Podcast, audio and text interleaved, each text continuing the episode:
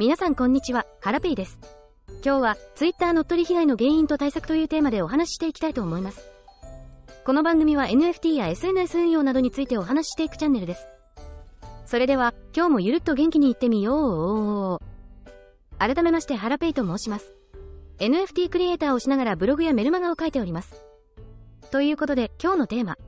Twitter 乗っ取り被害の原因と対策参戦ということでやっていきたいと思います。まずは、Twitter 乗っ取り被害にある原因ですが、一つ目、サードパーティアプリとの連携。Twitter には連携して使えるサービス、サードパーティアプリがあります。例えば、Twitter 家系図とか、直近で流行っていた私の Twitter の価値、自分の Twitter アカウントの価値がわかるサードパーティアプリがあるんですけども、これに Twitter アカウントを接続して使っている人がいたりします。今紹介したもの以外にも怪しいアプリがありまして、Twitter と連携するときには気をつけましょう。今紹介したアプリに関しては、Twitter と連携してしまうと、私のアカウントで勝手にフォローを外したり、特定の人をブロックしたり、ミュートしたりすることができるようになります。めちゃくちゃ怖いですよね。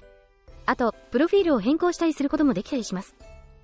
アプリを接続するときにどういう承認の許可を与えるかは表示されているんですけども、そのアプリによってどういう許可を与えるかは変わってくるんですが、それはあまり深く確認せずに接続している人がいるんですよね。なので気をつける必要があります。さらに細かい詳細は過去にボイスで配信しています。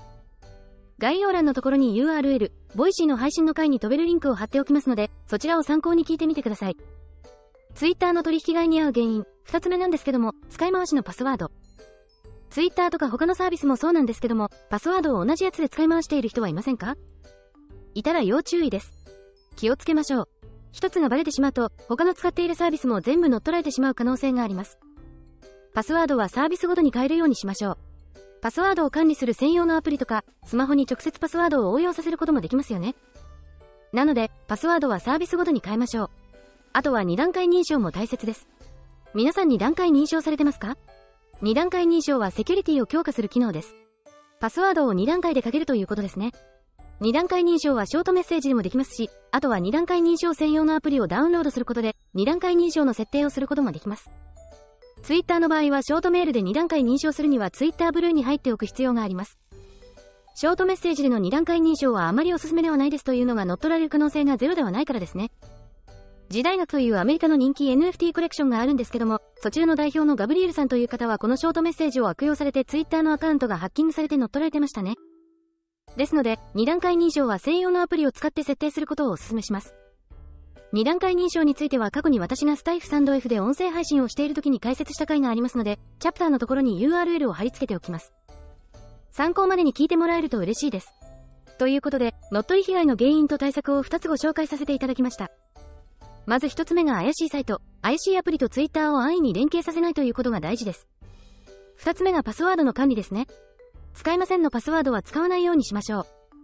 そして2段階認証を設定することをお勧めしております。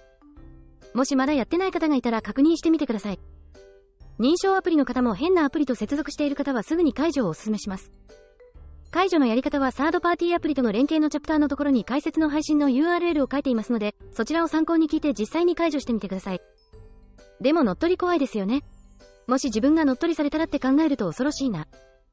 自分だけじゃなくて周りの方にも迷惑をかけてしまう可能性もあるので Twitter をやられている方、特に NFT コレクションとかプロジェクトを運営されている方はコミュニティメンバーにも迷惑をかけてしまうこと。になるので Twitter のアカウント管理は徹底しましょう。2段階認証をしていない方は今すぐ設定してください。ということで今日はこれで以上です。この後雑談をします。最後まで聞いてくださりありがとうございます。ここからは雑談をしていきたいと思います。私は時計は Apple。ウォッチを使っているんですけども、これを聞かれている方で Apple。ウォッチを使っている方いますか？最近友人に Apple。ウォッチで何のアプリを一番使っているって聞かれたんですね。あれ何使っているんだろうなって考えたところ、私はタイマーを一番使っていました。例えば料理をしている時のタイマーでも Apple。ウォッチのやつを使いますし、勉強とか作業をしている時も50分作業するって決めてタイマーをセットしたり、昼寝をする時もタイマーを使っていますね。あとはリラックスする時も30分間だけとか決めてダラダラしたい、ということでタイマーをめちゃくちゃ使っています。最近は瞑想をアウォッチのアプリを使ってやったりとかしているんですけども、それ以外はほとんど使わないですよね。通知機能とかね、これはいろいろ便利で活用しているんですが、皆さんは Apple。